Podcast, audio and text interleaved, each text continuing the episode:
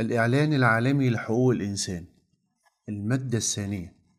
لكل إنسان حق التمتع بجميع الحقوق والحريات المذكورة في هذا الإعلان دونما تمييز من أي نوع ولا سيما التمييز بسبب العنصر أو اللون أو الجنس أو اللغة أو الدين أو الرأي سياسيا وغير سياسي أو الأصل الوطني أو الاجتماعي أو الثروة أو المولد أو أي وضع آخر.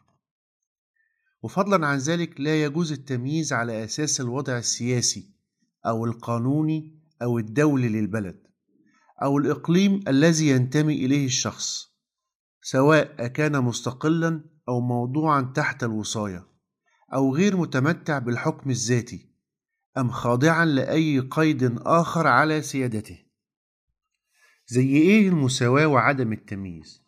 أنا أقول لك زي إيه؟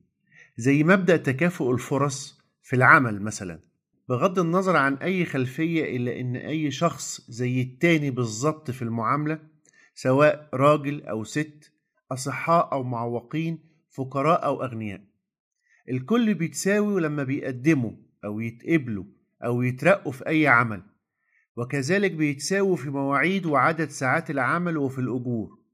وحتى لو اتفصلوا بيتساووا في طريقة تعويضهم وكذلك تمثيلهم في مجالس الإدارات.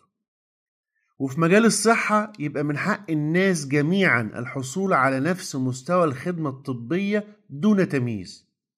وفي مجال التعليم من حق كل حد من سكان نفس المنطقة قبول ابنه أو بنته في أي مدرسة طالما مستوفي الشروط.